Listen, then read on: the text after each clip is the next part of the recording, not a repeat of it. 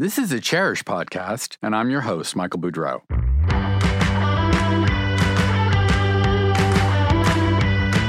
I'll be taking you for an inside look behind the glamorous facade of the interior design industry. At a time when every aspect of the business, from sourcing to trends to marketing to dealing with clients, is undergoing rapid change. As every designer knows, it's no longer enough to create beautiful rooms. You have to make sure that the world, or at least potential clients, knows about them. Design is a business, and every business needs marketing. But what is the best way to market your firm? Like so much else, that process has been upended and traditional norms no longer apply. At the moment, Instagram rules. But what about websites, blogs, even email?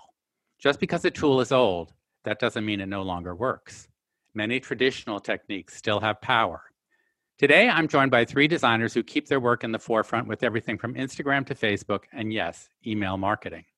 First, I'm pleased to have with us Kati Curtis, a New York based designer who takes a global view toward classic design and creates rooms that are refined, but also colorful and comfortable and full of vintage finds. Welcome, Kati. Thank you, Michael. So good to be here. I'm glad you're here. From Los Angeles, we have designer Kevin Isbell, who energizes traditional design with glamorous touches, jewel tone palettes, and animal prints, whether at country estates or beach cottages. Hello, Kevin. Hey, Michael. How are you? Good. Glad you're here. Me too. And we're also fortunate to have with us Marie Burgos, a designer and feng shui master who works in both New York and LA, crafting harmonious, clean line, and serene interiors. Welcome, Marie. Hi, Michael. Pleased to be here. Glad you're all here. So, you know, this is a big topic. How do you get your work out into the world? And I'd love to get a sense from each of you how you got started with that and how it's evolved. And then we'll get into more specific tools. But why don't we start with you, Kati? You know, I feel like we started really early on with SEO. That was one of the waves that I saw coming early on. So we started, gosh, probably 15 years now and making sure our website was optimized for SEO. And historically, I know this is not typical for a lot of design firms, but historically, we got a lot of our business from our website. And we paid close attention to Google algorithms and, you know, really did everything we could to stay on top. And then, guess it was 10 years ago, believe it or not, Instagram came around. And honestly, I wish I had taken it a little more seriously than I did at the time. But, you know, we've seen Instagram really kind of take over the search engines. Also, Pinterest is something that we've been really turning to and focusing on lately, just really pulling out all the stops and staying on top of technology.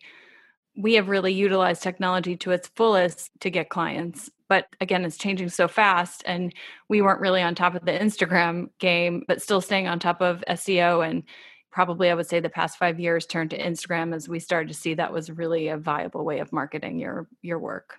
Yeah i don't think anybody expected how powerful instagram was going to be i know some people who uh, did. how, oh well i'm sure they're doing very well. They are. So kevin i'd love, to, I'd love to get a sense from you because you know i know i remember 15 years ago very well when people started doing websites and i thought well that's great and it's important to have a great website but how do you get people to your website. Exactly. Uh, so how did that work out for you kevin? I don't know that it did to be honest with you.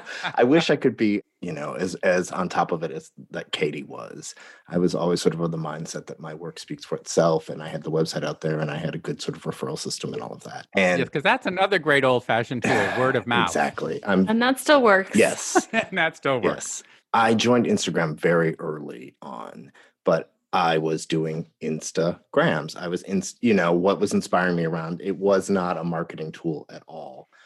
It was more personal. It was absolutely more personal. And so it's interesting to see over the time all of my early followers that have dropped off because now my my feed is more basically a my website portfolio, right? Um, so that's been really helpful in driving people to the website. I do a little bit on Facebook, but it's not my bread and butter, if you will. I know Kati has had more success, I think, with Facebook maybe than I have. And then again, the email marketing, which I guess we'll get into the meat that later. We will definitely get into that. So, Marie, how about you? When did you first do your website? How did you get it going? I'm more of a newcomer than you guys. Actually, I, I did not start 15 years ago. I wasn't in the market. I wasn't a designer 15 years ago. I was in a completely different career. But I uh, started my my business tough year, uh, 2008. But this Another tough year. exactly. They keep coming. Another tough year, but in 2020. But it's been 12 years, and you know I haven't looked back since really. But uh, for me, it's been I've been learning as I go, really. So started with a website, obviously, but my business has been a lot of word of mouth to start with. So it was really about communicating, about creating those relationships, not only with clients but also with uh, with friends, with with contractors, with you know craftsmen. Uh, so those having these these links uh, made with people that I work with, and starting building a team and then it's evaluated to more marketing. I didn't get to uh, you know uh, newsletters, you know, email marketing uh, straight away. It was more like I had a little Facebook page, and then I really took that more seriously when my design was starting getting published, or like I launched also uh, my own line of furniture. That was in 2018, and then I needed really to promote it. And instagram also like what that at this time like to i started on instagram like in 2018 so it's not like it came right away. Right. My my first love was really blogging. So with the website that's how i i got a lot of following is with the blogging Yes, because blogs are now again at this point old fashioned, but they still I think work. So, how, it's does your blog? Do you still do your blog? I still blog. I had like a, a, time period where I completely abandoned the blog because I didn't have time. Right. I right. It is very time projects. consuming. I, was, I was literally like on job sites and uh, running my team and like creating design. So I didn't have time to dedicate to blogging for a while. And then I went back to it like with the pandemic, really and then realized like people were really like searching for new ways of living differently so my Instagram picked up, the blogging picked up, the website. I started selling products online. I also had the time to reconsider and review my strategy right. during those last right. three months. Is like, okay, what? How can I put my services in front of clients that I used to meet face to face? Now I don't. Uh, how can I actually uh, sell my collection? And because people don't go to showrooms anymore so much. So how to put that together on on an accessible visual. And it's not also like some way to bother people like like having a newsletter coming every two days. Really bringing some relevant topics something that's going to be relevant to them today. And so do you have a mailing list that you notify that you put something on your blog? How does it work so they know it's there so basically like it's a combination of different things when people go on the website, they can register for the newsletter. Mm-hmm. I increased also my contacts by really reaching out to design firms and uh, architect firms for my product lines because a lot of my line is sold through the trade. Right. And also, I've done some shows like ICFF, Architectural Digest shows for the collection. So this was a way, a way also to have more people on my mailing list. Right. Um, so, so you're constantly building up the mailing list. constantly building right. it. Right. Kati, how about you in terms of your mailing list? Because I know that you have a, done that and built up your list over the years. How does it? What's the most effective way of doing that?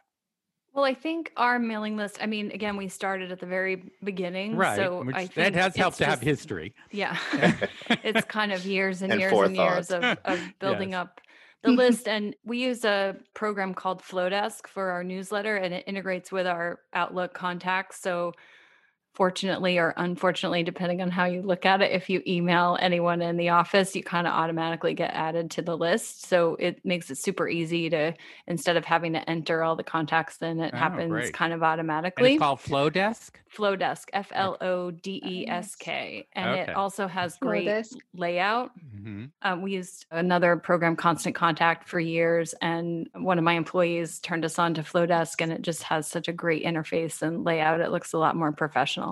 Great. Much easier to use. Great. That is a good tip. And Kevin, I want to get a sense from you about what you use. I mean, I know like we all use Instagram right. and I think it's very powerful, but it is Insta and it, you know, you don't have a chance for a lot of copy. And I think one of the advantages of email marketing or blogs or however you want to do it is that you get more of the personality of the designer. Absolutely. You know, so I'd love if you talked a little about how you think about that. Well, that it's exactly that. You know, it's more of a way of learning what's happening in my life, be it personal or professional. It's just a way of storytelling, you know, more so, and that gets you more connected to the client and the client base because that's really what it is at the end of the day. Most clients don't know the difference between a sofa or whatever. So they could go to Kati, they could go to Marie, they could come to me. It's they hire the Right. person that they're most feel connected to. And so it's really about helping to build that connection on a more personal level without it feeling super salesy. You know, so it could be like my Italian husband's favorite new restaurant in LA or, you know, like little things like that that we can incorporate into it. So they're touch That- points that go beyond just your design work. Correct. Yeah. They almost never address the design work Right. unless it's something like, you know, like Kips Bay Right. or those kinds of things.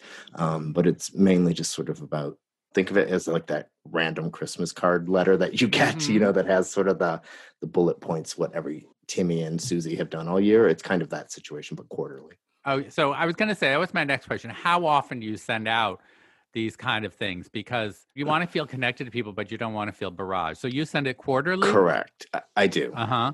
And what about you, Marie?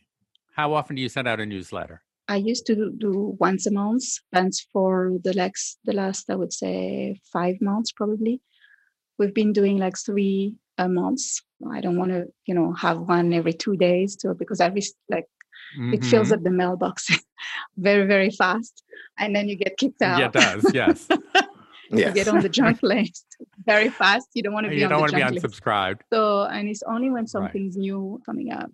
Uh, oh, we have. So it's not a set schedule. It's like when you have a new piece or a new thing. It's like we try to send like to have a like set three days during the month or four days. Like if we have there's a holiday coming up or there's uh, some uh, announcement, uh, things like that. But it's not. We don't have like a set in Right. stone straight schedule. We try to be a little bit more organic Right. uh, when there's new products Right. or.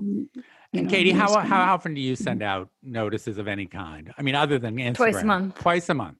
Twice a month. yeah. Okay, so this is all a lot of work, as we know. So how do you guys handle that? Do you mm-hmm. have like let's let's start with you, Kevin. Do you do you have someone on your staff that does a lot of this? Do you give it freelance? Do you use an I outsource it. I have someone, the same person that built my website and kind of cleaned up my Instagram, got me moving there, does them for me. and this is a full time staff person?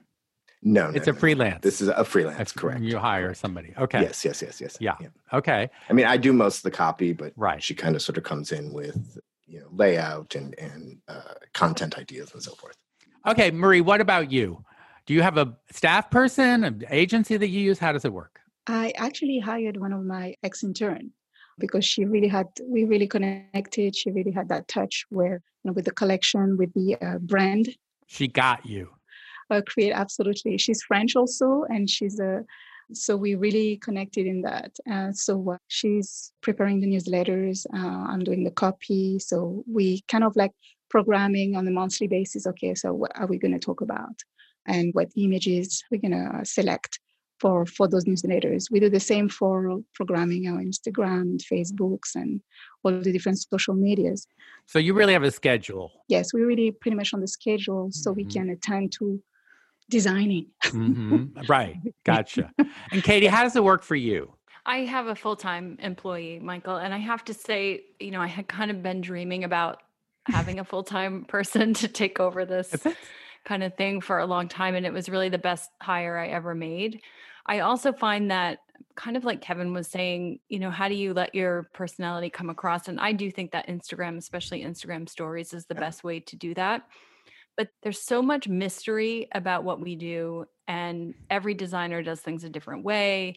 And I tend to speak in a different language and at a very high level. And I don't think clients understand me most of the time. Well, So you threw me at the beginning talking about SEO. I had to remember what it was. CDs or you know whatever it might be. So Right. it's for me it's having that person who and my person in house does not have an interior design background. So she can kind of take all the stuff that's in my head and put it into something that a normal person can understand.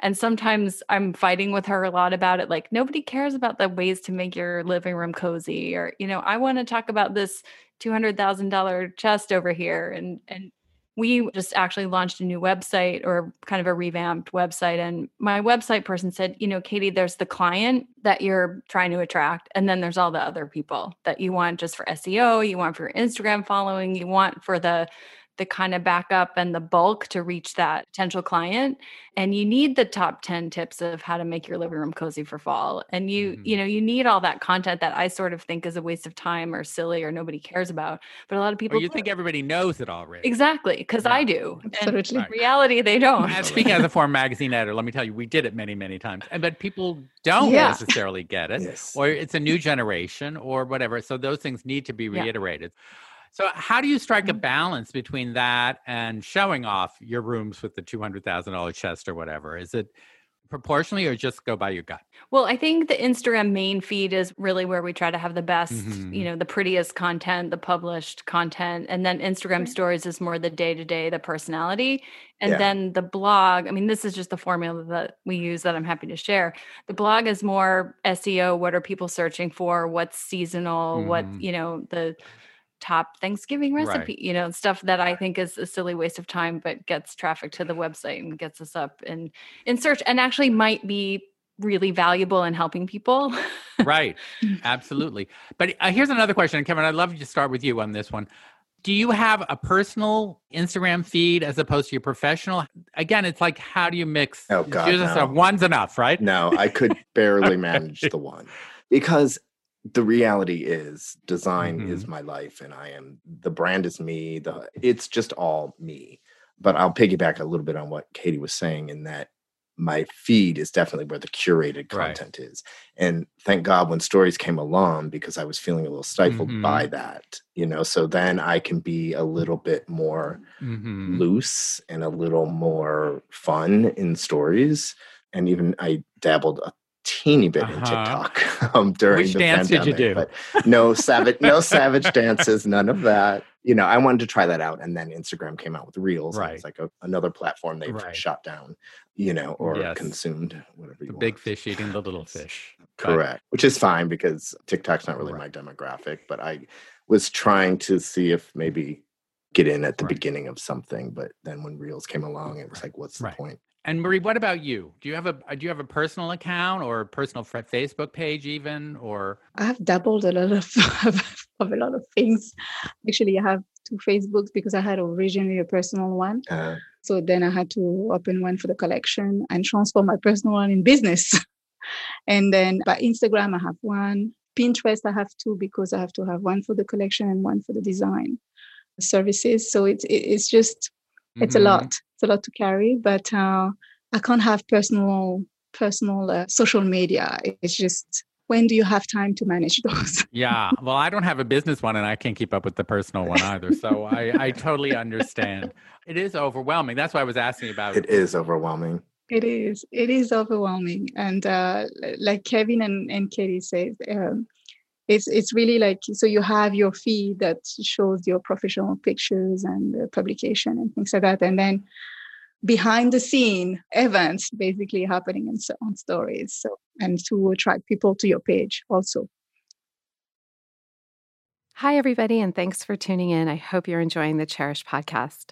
My name is Anna Brockway, and I am the co founder and president of Chairish, Professional designers are invited to join the Chairish Trade program to access special benefits like net pricing and a special trade only customer service hotline. New this year, we're also introducing a loyalty program where designers earn $75 in cash for every $5,000 they spend on Chairish. We do hope you'll join us, and in order to do so, please visit chairish.com backslash trade. That's spelled C H A I R I S H dot com backslash trade. And now back to the show. With all of this stuff that you're doing, because you guys are really out there, what do you think is the most effective in bringing you actual business, whether it's selling your furniture or your item, you know, vintage piece that you find, or bringing in design clients? Can you even tell where you're getting interest from and people are approaching you? Can you you ask them, oh, did you see me on Instagram? Did you get my email? What do you think is most effective and what's your sense? Why don't we start with you, Kati? if I knew what was the most effective, I would probably only do that and nothing else. But I kind of feel like everything, it, you have to sort of have the whole package. And if somebody finds you maybe initially on Instagram, eventually they're going to look at your stories and try to get to know you. And then eventually they're going to go to your website to see your portfolio and maybe find out more information and uh, and we actually our website is quite content heavy which i have been criticized for because there's a lot of information there and i really feel like you need to have that information because now people want to feel like they know you before they even pick up the phone and call or contact us through the email contact form so I feel like our website's pretty effective, but now people are coming through Instagram, but you still have to have the website and mm-hmm. and then they're still going to look at your Pinterest page and see if it's professional looking and if you've I think there's a lot to be said for having consistency across all of the media and knowing that you're really a professional. So right. I kind of feel like we have to have it all there. So it's one image but on different formats. Absolutely. Okay. And Kevin, do you sort of feel the same? Or yeah, I really do. I feel like there's no one avenue. A lot of it, you know, if let's say a potential client's in, in a, a client's home, they see it, ask who did it, then they're gonna either Google me, go to Instagram, go to you know. So it, it's just one supporting the other, and you do need to kind of be present across the platforms. You know, so it does give that professional kind of right touch, I guess. Right, and it, it, consistency, consistency Correct. of vision. Yes. Right. And Marie, how about you? Is that sort of the same for you? Um, yeah, I'm on the same page because it it's a whole people, you know, Google you and they're gonna find all the information on different platforms. And there's no one avenue to find it. Okay, so this leads to my next question, which is you guys were talking a lot about stories, which is quite frankly something I don't really know how to utilize and maximize and make sense of. But of course, yeah. your feed is the more professional. People can refer to your feed. It's up there. Anyone can check out your feed, and I've researched people that way, and it's great. So, how do you approach that? Like, do you put professionally photographed images on your feed, but then maybe you do the stories in a more fun way? What do you put on stories? Yes. Are they process stories? Kevin, you start. Well, yeah, a little bit of both, um, but mo- mainly for me, stories helped me regain some of that enthusiasm I had about Instagram when I first mm-hmm. started. So it is that more instant gram kind of quality. So I think people look to your feed to be more professional and more tailored to, you know, sort of your aesthetic. And here is a way to show a little bit more of the background, installation shots. I only do the super produced stories around certain events you know anytime i'm published or something like that i might do stories dissecting a room or you know when i was just did kips bay in palm beach at the beginning of the year and so there was a lot of stories around that room and and sort of dissecting all the details. But for the most part i think people look to stories to see more of the unedited version of the person even more intimate. completely as that yes exactly. Right. although they're completely as stylized as you know they just made to look as if they're not right? So you have a photographer film your stories as well or do you do it yourself? No i just do it myself. You do it yourself yeah, but yeah. you you style everything and before you pick up your phone for the most part right right, right. you still want to yeah. look good. Yes absolutely. Right. Yes. And kati is the same for you or I mean, would you like take an off the cuff photo of something you just happen to see on the street of walking through New York City or something? Mm-hmm. Say, I love this, and then put it on your feed, or would you put that on stories? How does it work? Again, the the feed is mostly the pro shots, the published shots, things like that. Okay. And the stories, right. or what my goal is to do with the stories is to let that potential client know who we are before they even pick up the phone to, to give that insider view on the day-to-day goings on at kati curtis design. But i also love stories for when we have that installation or we have that photo shoot that we know isn't going to be published until six months from now but i want people to see like a little bit of it. And i have been and i'd love to know everyone else's thoughts on this because i have been accused by a publicist who will remain unnamed of putting too much on stories, perhaps, but they disappear in 24 hours. So I wasn't worried about it. But the fact that you know we're showing a lot of of work on there for something that might be published on down the road if that might be a deterrent for an editor i'm not sure i'd love to to get everybody else's feedback on that but that's exactly why i love stories because it could just be a quick little snippet of what we're working on but maybe it's not coming out for another year and i can't show anyone but you can get a quick bite of it on instagram stories which i love i'm going to just jump in on that real quick because I have a publicist who told me the exact opposite. There you go. Okay, so I there you go. for instance, for instance, my home is in LA, will be in California home Can't in the wait. next issue. So Great. I have to just scrub my account 30 days in advance or whatever. So, but I am allowed to Yeah. post them, right? And I have other stuff coming out with House Beautiful in in the spring and other things like that. That some of those images have been made making it on their way. So I think that magazines might be a little less um, stringent about that as they were because they understand they can't compete Yeah. with the power Yeah. Of Instagram and they also can't compete with the immediacy. Yeah. No designer wants to wait another year and a half before you know their their piece comes out in House Beautiful or Veranda or whatever New England Home. It's so I think magazines are are sort I of think so, loosening their grip a little bit about that, or fear that they're going to lose the entire. Right. Waiting for Right. a year means also you don't actually you lose potentially business because you haven't shown one of your latest Yes. projects which might appeal to other potential clients. So um, things like you know, a Right. snapshot of, of Right. it And, really important. and if it's being published, it's probably one of your best projects. So keep that under wraps for so long. And I, I, when I was a magazine editor, that was all that was just starting to become an issue, but it was something we realized you had to adjust to. And it's only become more so with Instagram becoming that popular. I want to get back a little bit to email because, again, I think email is still a really valid tool and you guys all use it and realize its importance. But my question at this point is how do you decide? You know, you put the fun things on stories, you put some beautiful photographs on your feed for Instagram. How do you decide what you're going to email out? Because I think, in a way, email is giving something even more importance in a way than if you just put it on your feed. Maybe I'm naive that way and I'm old fashioned. Email was first, and I think of it still being powerful. How do you think about what you send out as an email uh, message to your list? Kati, let's start with you. We actually, again, we have a formula for it. I like processes. so we have a formula and we are trying to blog once a week and then send the newsletter out twice a month. So if we feel like our blog post is particularly relevant, like top five ways to make your Mhm. living room cozy for fall, and I'm cringing, but you know, people open that stuff. I, yeah. They do. Um, so we might have yeah, blog post as a feature. We'll feature press, but I do try to make it something that would be interesting to open or relevant or something that people might actually want to know about, even if I think it's not something they might want to know about. So I try to, you know, I wouldn't call it clickbait, but at least try to make it something that is helpful and relevant and something that people might actually be interested in rather than, hey, look at us at this magazine or that magazine, which we do that too, just to build some street cred. Right. But I try to make it something that people might actually be interested in. Yeah, but you bury that in the book, right? You don't. That's not front of book. The the press stuff, of course, it's always Of sales, course, yeah, right. That's there. Right.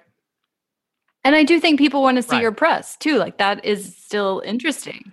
Well, A, you're celebrating because I would think you'd all be happy to, to get press. And B, it's letting them know, like you said, Kati, it gives Right. you street cred. I mean, oh, my designer's in this, or this woman I'm thinking about, or this guy I was thinking about hiring, he's just in California Homes. He has a cool home. That's Yep. going to help you. And they may not subscribe to the magazine or get, well, there's no more newsstand. So where are they going to get it on the newsstand? But, you know, so this way they know, oh, he's an accredited, acclaimed mm-hmm. designer, and I want to have him work with him or her. You know, I think that that is something worth celebrating. But if you're mailing out twice a month, I would think that in a way it's going to be kind of hard to come up with fresh things to present to your your fans. Let's face it, It can be. Yeah. yeah, because your fans are the people on your list. If they're not your fan, they're going to drop off the list. As Marie was saying, you don't want to lose people, but they some of them will drop off. So, Marie, how do you think about what you email out? We actually look at the the season, the time, like what's what's happening on the calendar, really in real mm-hmm. life.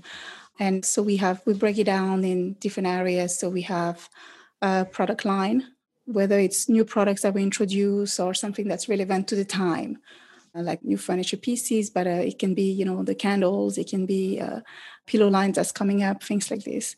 And then we have also a portion where we're celebrating, like you said, uh, for a new new publication or, or are we sharing you know some knowledge from the blog or some uh, some tips uh, so it's, it's, like having it broken down broken down so there's a piece for for everybody a piece of interest right right and kevin what about you how do i decide what to put in there yeah how do you what's what's important enough to you to put in well career achievements are one you know like the last one being sort of the kips bay thing, but it's more seasonal, like both of them were saying, you know, just sort of mm-hmm. what's in the mm-hmm. zeitgeist at the moment, what's sort of out there. And then we try to add little just fun things, you know, about LA and, you know, just little sort of more lifestyle A new shop that you found. Yeah, exactly. Or, yeah, exactly. Yeah. Yeah. Right. And how big are how big is your mailing list, if you don't mind? Just I don't know any idea? off the top of my head. I, I'm sorry, I don't. That's okay. Yeah. Marie, do you have any sense of how big your list is? It's like almost 5,000. Uh huh. And what about you, Kati? Yes. So it's like. I think ours is about 4,000. Yeah. That seems like a very healthy number. Yeah, that does. That, you know, I mean, that's impressive that you guys have that much steady fans. Right. Do you think they're mostly clients, friends of clients, vendors, or just people that discovered you? It's actually like uh, we have them separated, like the base of clients, and we have the trade, uh, and we have the press. And then also when there's different events, I was on a, a feng shui summit uh, event. Mm-hmm. I was a presenter, and so I had a specific list for my shui fans, basically. Mm-hmm. So it, it's really so trying to uh, send relevant contents to the different you know list. So most of the time, everything we send can go to everybody on the list, but sometimes it's just specific to the type of clients we're trying to uh, to reach or the type of target. You know, if it's a uh, more the trade, you know, promotion on our collection. So then we would focus on the trade for that. And and do all of you have a professional like mailing house that does your email distribution, or do you have somebody on staff that does that? I mean, 4,000, 5,000 people. That's a lot to maintain. You, you, do you know what service you use? Do you like Mailchimp or something like that, or that's what we use in our office is Mailchimp. But I also I don't harvest email addresses, maybe like Kati does, or um, so mine is a based on a, you know, you sign up on the website kind of situation. So I'm not capturing think, everyone that has come into the office. So mine right. is a little bit more tailored to people who actually want to receive content. Ask from for it. Yes. Right. Right. Because I think you all on your websites have a place that you can sign up you for the mail, for, the, yeah, for the newsletter. Absolutely. Mm-hmm. And and just how effective is that? Do people actually use that and go come in off the website? Kati? A little bit. Yeah. It's just, I mean, it doesn't cost you anything to have it there. I think yeah. it's probably no. smart business to have it. But my takeaway will definitely be Kati's tip on the, and I will start capturing everyone who, who emails because why not?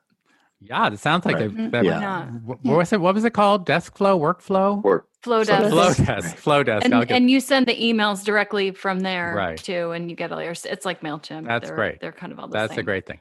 Okay, so I wanted to get a sense now because you guys are all very established and successful, and congrats to all of you. But let's say I was a designer, not necessarily starting out, but maybe I've worked for a, a well known designer for four or five years, and I want to go out on my own. What would be your advice at this point in time, which God knows things change as we go along rapidly? Maybe they should be doing TikTok dances. I don't know. But what would be your adv- No, I no. I, I don't see this. I don't see In design TikTok, no, in okay. that space. No, I don't.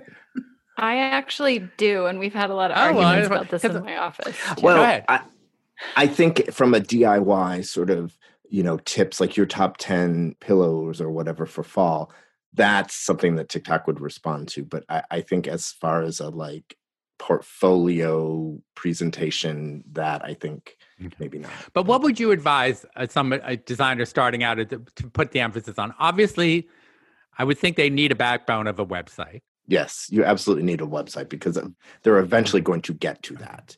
Even if every image on your website they can find on Instagram, they're still going to go there. Might it's probably not the number one place people are looking for you any longer. Right. So my suggestion would be focus on Instagram and interactions on Instagram, right? You have access to people. You have ac- direct access to the editor in chief of every magazine Mhm. on the planet. You know, so just start engaging those people and start following and So making comments, reposts, comments, absolutely. Okay. Yes. and You, you want more, right. You want more concrete. I see. No, I, I would Um, love to have yeah, a I- sense. I, I- mean, because I really don't know. I mean, I, I- I'd love to get a sense. And like Kati, what would you recommend? Well, I have seen, and I don't know if this is even possible anymore with the way Instagram has changed their algorithms, but I have seen designers come right out of the gate and get a million followers on Instagram and have work and have real businesses, which is kind of horrifying as a, you know, someone who's been doing this for a really long time.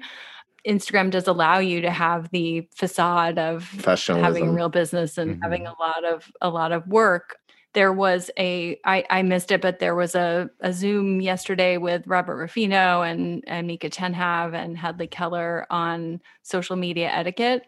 And someone in my office listened to it but communicated to me that posting others people other people's work is an absolute no-no but that has been the mo for a lot of young designers to to get work Right. and even and even build a business even with crediting but when you look at that instagram feed Right. you assume that that's all their work so there's a lot of smoke and mirrors I agree. I think that has happened. There were a lot of people who put up stuff and they would say, you know, oh, I love Marella Agnelli, this great room by so and so, exactly. Which is fine. But I think as Insta has become ever more quick, people just look at it and think that that's the person who's posted at work. But hopefully people pay a little more attention to that. But I hope but so, is yeah. that the designer who's posted problem or is that the attention span of the people looking at it? well, you know, for instance, recently Mark Epstein passed away. And I just posted a picture of his work and talking about, you know, the power of Instagram because we met through Instagram and all of that. And people would comment Mm. about, oh, I love your use of purple in this room, you know, and it's like there's an entire paragraph up there talking about, you know, this homage That's to Mark someone who just passed away know. you know but i always clarify that in the Yeah. post i think it's a fine line personally for me about whether you post other people's work or not because It does of i get, get inspired by other people's work Yeah. and my instagram feed is not my website right although it is Right. it's not my portfolio Agree. but it's more about what i'm so i don't agree with that at all but it has to be a fine balance there are definitely people out there who are way more other people's work than their Yeah, own I think it's very important that it be credited. But I do, uh, Oh, a- a hundred. per- That's It's without 100%. question. but I Yeah. do think you're right. Everybody's inspired by something, or somebody's got a new book out, or you want to extol Right. that. I, eh, but it's right. You're right. People have a much shorter attention span even than we used to Yes. 10 years ago. right. Right. And, you know, if somebody's misreading that, I don't know what the answer to that is. You know, it's like, yeah, that's that's what that's Right. the only point I'm trying to make. Is it my problem that you can't read, or is it Right. your own? Right. exactly. So, Kati, you would say, obviously, get a good Instagram going. But of course, uh, designers who are starting out don't have a lot of work to post. which is why I brought that Right. subject up because really if you don't have a huge body of work what are you going Right. to post so it it becomes a, an interesting question I think But you're not going to answer it. I'm not going to I don't know what the Yeah. I, my answer would be detail shots you know do the best you Right. can express your personality I, I don't know how you could get that away from people not you posting love, other or people's work ceramics that you admire. Th- I think there's a, you know, this is how people express their visual personalities or personalities and their visual Exactly. sensibilities. Is you know, I love Lucie Rie's ceramics, or I love early Picasso, or I I love the Frick, and I love those fabric walls at the Frick. I mean, there's a lots of ways you could get your aesthetic out into the world when you're starting out. Marie, what about you? What do you think in terms of a young designer? young designers I- think it's really like they should post about what uh, what inspires them so now it's like there's not only images of other designers there's also uh, products fabrics Right, or absolutely. wall covering there's like so they can like really uh, show what's out there Right. and still credit it to the Right. you know to the firm uh, that actually produced those pieces but they can show an aesthetic they can have a color scheme going through uh, their page by picking up. So, for example, it's this week it's we we showing blues, like, or this week it's fall, so it's fall. We we showing all orange and uh, kind of uh, colors, color schemes. So you could have, you know, artwork with those color schemes. You can have fabric. You can have wall covering. You can have accent chairs. So there's there's a lot of ways to promote uh, your aesthetic. Right. Uh, showcase also that you've done research.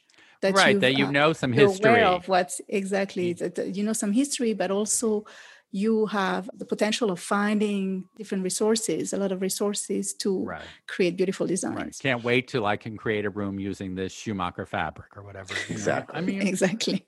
That's what I would be doing. Okay.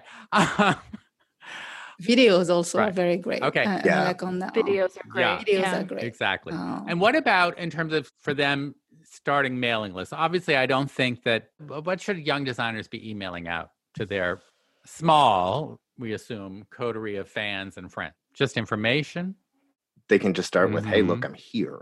Right? If if they came from, you know, like I came mm-hmm. out of Jeffrey Bilhuber's office, right? So I had a lot of knowledge and not a lot of mm-hmm.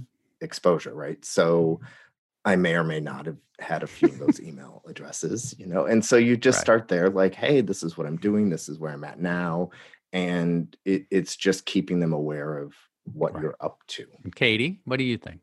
Well, I'm thinking back to when I started my business, and some of my best right. referrals came from vendors. So I think you ha- you start with what you yeah, have. You yeah. never know. One of our best residential clients came from a commercial carpet vendor of mine. So you just never, you know, never know, where those connections are going to come from, and whatever mailing list you have, right. start there. Right, and I think that's a, a, very good point. You should keep your vendors and craftsmen and all informed as well. They should oh, all absolutely. be on your one hundred percent, one hundred percent. Yeah, absolutely. Yeah, I think that gets forgotten, and I'm so glad you guys brought that up because I think that's a crucial thing. And as you said, Kati, it's going to help build you, find you clients because you know vendors are like everybody else. They like to work with the people they like to work with, yeah, and they totally. they don't yeah. want to work yeah, with the people who drive them crazy. We all champion the people that we like, right? We all champion right. those that make our right. lives easier. Right. Right. It's about building those relationships, definitely. Mm. Right. Right. Well, it was interesting to me because you know my former colleague, Clint Smith, who was the editor of Veranda for a while, he has just gone into, he's now a competitor of yours all, and he started his own design firm. And I thought what he did was so smart because he sent out a mailer on paper. It was like actually almost on like a high level newsprint, overscaled, folded up thing. It came in an envelope and it was just beautiful. And obviously he's starting out, and so he had storyboards with fabrics and tiles and all that. It was, but it was so beautifully done. And sure enough, within days, it was all over social media. Mm. So I think there's all kinds of ways that you can get the word out yeah. of what you're doing. And you know, email is don't shouldn't be forgotten, and even mail. Yeah. Shouldn't be forgotten. That's actually genius. more expensive than email. That's actually yeah, really was, sort of that genius, is genius because and you know sometimes going against the tide uh-huh. of everything. Yes, really can pay off. So um, and the others actually publicize your work. So it's all those stories, all those those uh, shots came other accounts. Exactly. Other accounts, so exactly. It's very smart, actually. Exactly. So you know, I think it's so impressive how you guys have made yourself so. I mean, it's hard enough to do dealing with clients and creating beautiful homes, but the fact that you guys get your work out there and seen and known about is so impressive to me. I mean, you have to work on so many different fronts now. I really want to thank you. This has been so informative. I've learned a ton from this talking to you guys, and I really appreciate your taking part. And I want to thank everybody who's been listening to the Chairish podcast, and thank you all for being here. Thank you. Thank you. Thank you, Michael.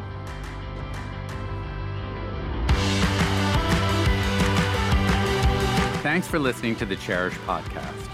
If you enjoyed this episode, please tell a friend or colleague. Or even better, go to the iTunes store and post a review.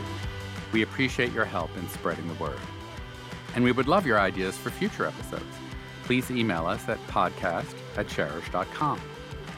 The Chairish podcast is produced by Britta Muller and edited by Max Solomon of Hanger Studios in New York. Until next time.